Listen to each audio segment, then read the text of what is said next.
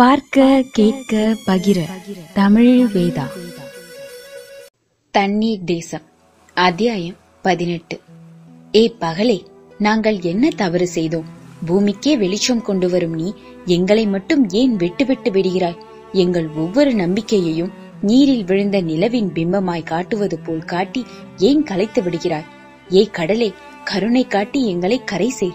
அல்லது உன் வயிற்றுக்குள் எங்களை உள் இழுத்துக்கொள். எங்களுக்கு ஏதாவது ஒன்றுதான் வேண்டும் வாழ்வு அல்லது சாவு. ஆனால் ஒன்று இரண்டில் எதுவென்றாலும் எமக்கு முழுமையாய் வேண்டும். ஒன்று பூரண வாழ்வு அல்லது பூரண சாவு. வாழ்வென்றால் எதிலும் மிச்சம் வைக்காத முழு வாழ்வு. சாவென்றால் தவணை முறையில் இல்லாத முழு சாவு. கொஞ்சம் வாழ்வு கொஞ்சம் சாவு. இந்த விளையாட்டெல்லாம் வேண்டாம்.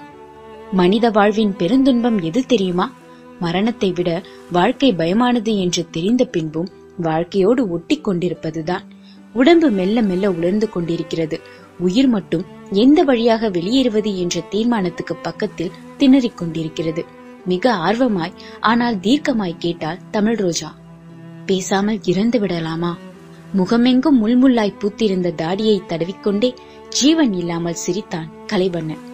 இதோ பார் தட்டுப்பட்ட ஒரே ஒரு கப்பலையும் தவறவிட்டதற்குத்தானே உன் கண்கள் மரணக் கண்ணீர் வடிக்கின்றன. ஒரு அஸ்தமனத்துக்காக அழுது பூமிக்கு இனிமேல் பகலே இல்லை என்று புலம்பினால் எப்படி? நாம் வாழ வேண்டும் என்று நம்மை போலவே இயற்கையும் ஆசைப்படுகிறது. அந்த ஆசையின் அடையாளங்களே ஆமையும் கப்பலும். நீ இடையில் அடைந்த தைரியத்தை இழந்து விடாதே. சந்தோஷத்தின் தேதி குறிப்பது மட்டும்தான் மனித குலத்தின் வேலை. சாவின் தேதி குறிப்பது காலத்தின் வேலை.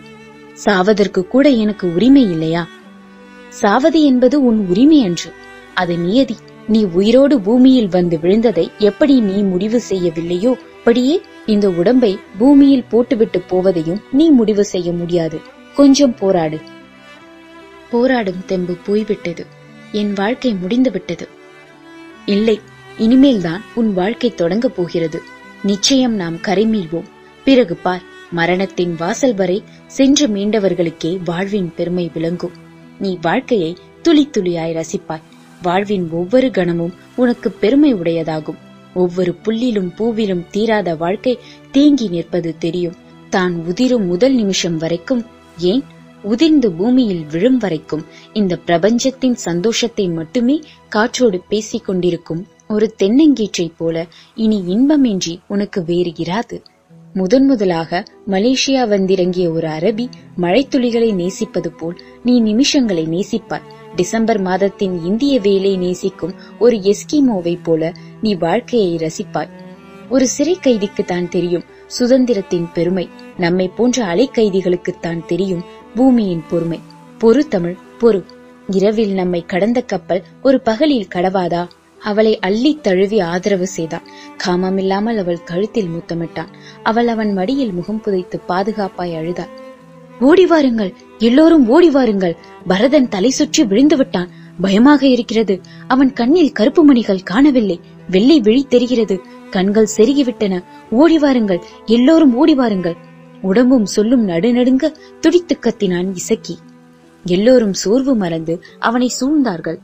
அசைவற்ற கட்டையாய் கிடந்தவன் முகத்தில் கடல் நீர் பிழியவும் முனகினான். பிறகு சற்றே கண் விழித்தவன் பிசாசு பிசாசு படகு பத்திரம் என்று கூறினான். உண்மை சொல் பரதன் என்ன கண்டாய் என்ன உளறுகிறாய்? கலைவண்ணன் அவனை உலுக்கினான். அவன் தன் முகத்தை கைகளால் மூடிக்கொண்டே குனிந்து பேசினான். நேற்றிரவு நீங்கள் எல்லாம் தூங்கிவிட்டீர்கள். நான் தூங்கவில்லை. நள்ளிரவுக்கு மேல் யாரோ படகை உள்ளே பிடித்து இழுப்பதாய் தோன்றியது. படகு விட்டு விட்டு இழுக்கப்பட்டது. படகு முழுக்க இழுக்கப்பட்டு நாம் மூழ்கி போவோம் என்றே நினைத்தேன். சந்தேகமே இல்லை. அது கடல் பிசாசுதான். கரையில் கதை கதையாய் சொல்வார்கள். முத்தாண்டி கிழவனும் அவன் பேரனும் அப்படித்தான் இறந்து போனார்கள். இரவெல்லாம் பயத்தில் என்னால் பேச முடியவில்லை. கடல் பிசாசு நம்மை கரையேற விடாது பேனாக்காரரே அவன் மெல்ல நடுங்கினான். குலுங்கி அழுதது குன்று. கண்ணீர் அருவிகள் சிதறின. கலைவண்ணன் அவன் கைகளை வாரி தன் தோள்களில் இட்டுக் கொண்டான். ஒவ்வொரு விரலாய் சொடுக்கெடுத்துக் கொண்டே சொன்னான். பயம் வேண்டாம் பரதன். இப்படி கடல் பிசாசு கண்டு கலங்கும் பயம் உங்களுக்கு மட்டுமல்ல. உலகம் முழுவதும் இருக்கிறது. சற்றே செவி கொடுங்கள் ஒரு சரித்திரம் சொல்கிறேன். அட்லாண்டிக் சமுத்திரத்தில் பெர்முடாஸ் முக்கோணம் என்றொரு மர்ம முக்கோணம் இருக்கிறது. அதற்குள் நுழைந்த கப்பல்கள் காணாமல் போயின. காணாமல் போன கப்பல்களை தேடப்போன விமானங்கள் அந்த எல்லைக்குள் நுழைந்தவுடன் வெடித்துச் சிதறின. அறுபத்தி இரண்டு கப்பல்களும் பதினெட்டு விமானங்களும் இரண்டாயிரம் மனிதர்களும் அதற்குள் தொலைந்து போனதாய் சொன்னார்கள். தப்பி பிழைத்த ஒரு விமானி சொன்னார் விமானத்தை ஏதோ ஒரு சக்தி இழுத்தது விமானமே வேலை நிறுத்தம் செய்தது சற்று நேரத்தில் வெடித்துவிட்டது. பெர்முடாஸ் முக்கோணத்துக்கு மேலே பல மைல் தூரத்துக்கு பரவியிருக்கும் காந்த சக்தி தான் அதற்கு காரணம் என்ற ஒரு கற்பனை முடிவுக்கு வந்தவர்கள் அதற்குள் பிளாஸ்டிக் படகுகளை செலுத்தினார்கள். பிளாஸ்டிக் படகுகளையும் பெர்முடாஸ் சிதறு தேங்காய் போட்டது. பிறகுதான் பிசாசுகள் வாழும் பெர்முடாஸ் என்று உலகம் பேசத் தொடங்கியது. ஆனால் ரஷ்யர்கள் மட்டும் அதை நம்பவில்லை.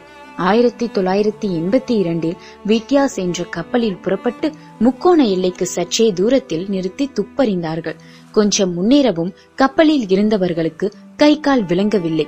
புயலின் சின்னம் எதுவும் இல்லாமலே புயல் வீசுவதாய் கருவி காட்டியது. அதன் பிறகுதான் உண்மை அறியப்பட்டது. பெர்முடாஸில் ராட்சச நீர்ச்சுழிகள் உண்டாகி நிரந்தரமாய் சுழல்கின்றன.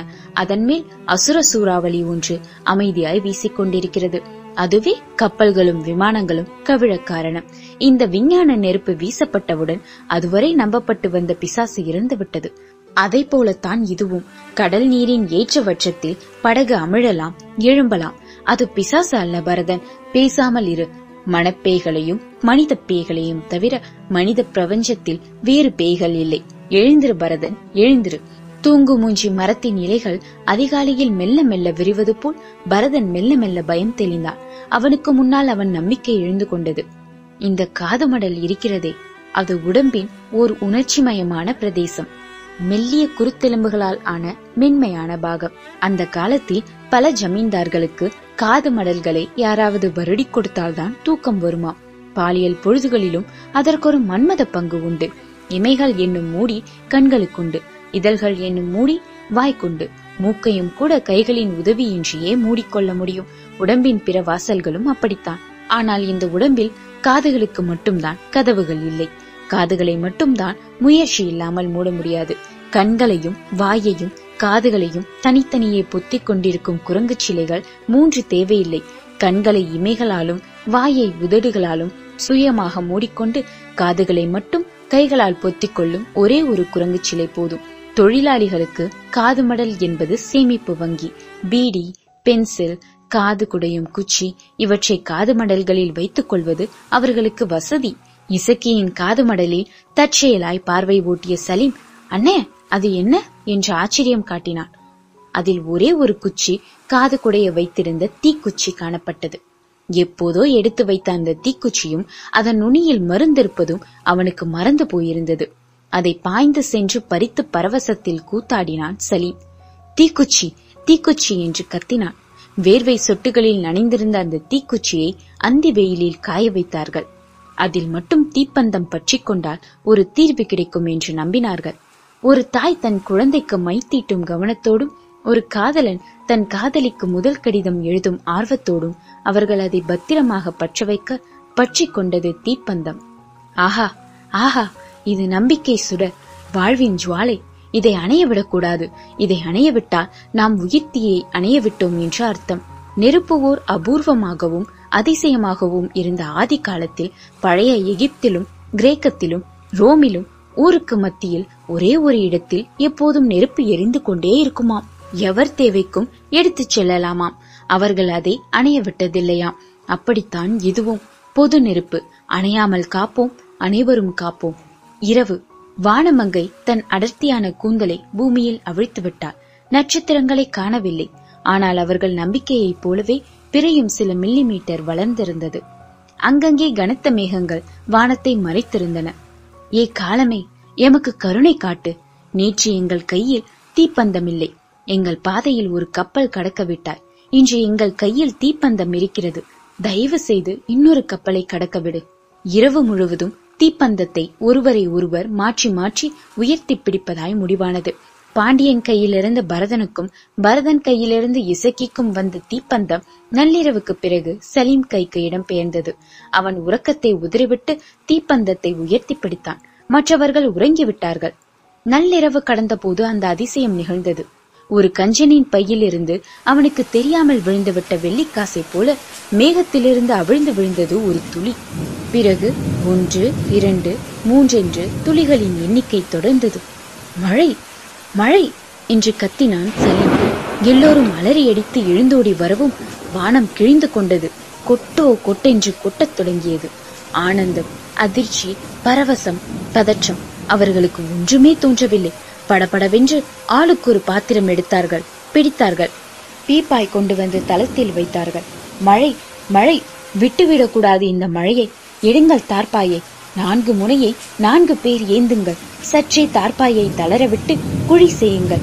தார்பாயில் நிரம்பட்டும் தண்ணீர் அப்படியே செய்தார்கள். அதுவும் வழிந்தது. ஒதுங்காதே தமிழ். வா வெளியே வா.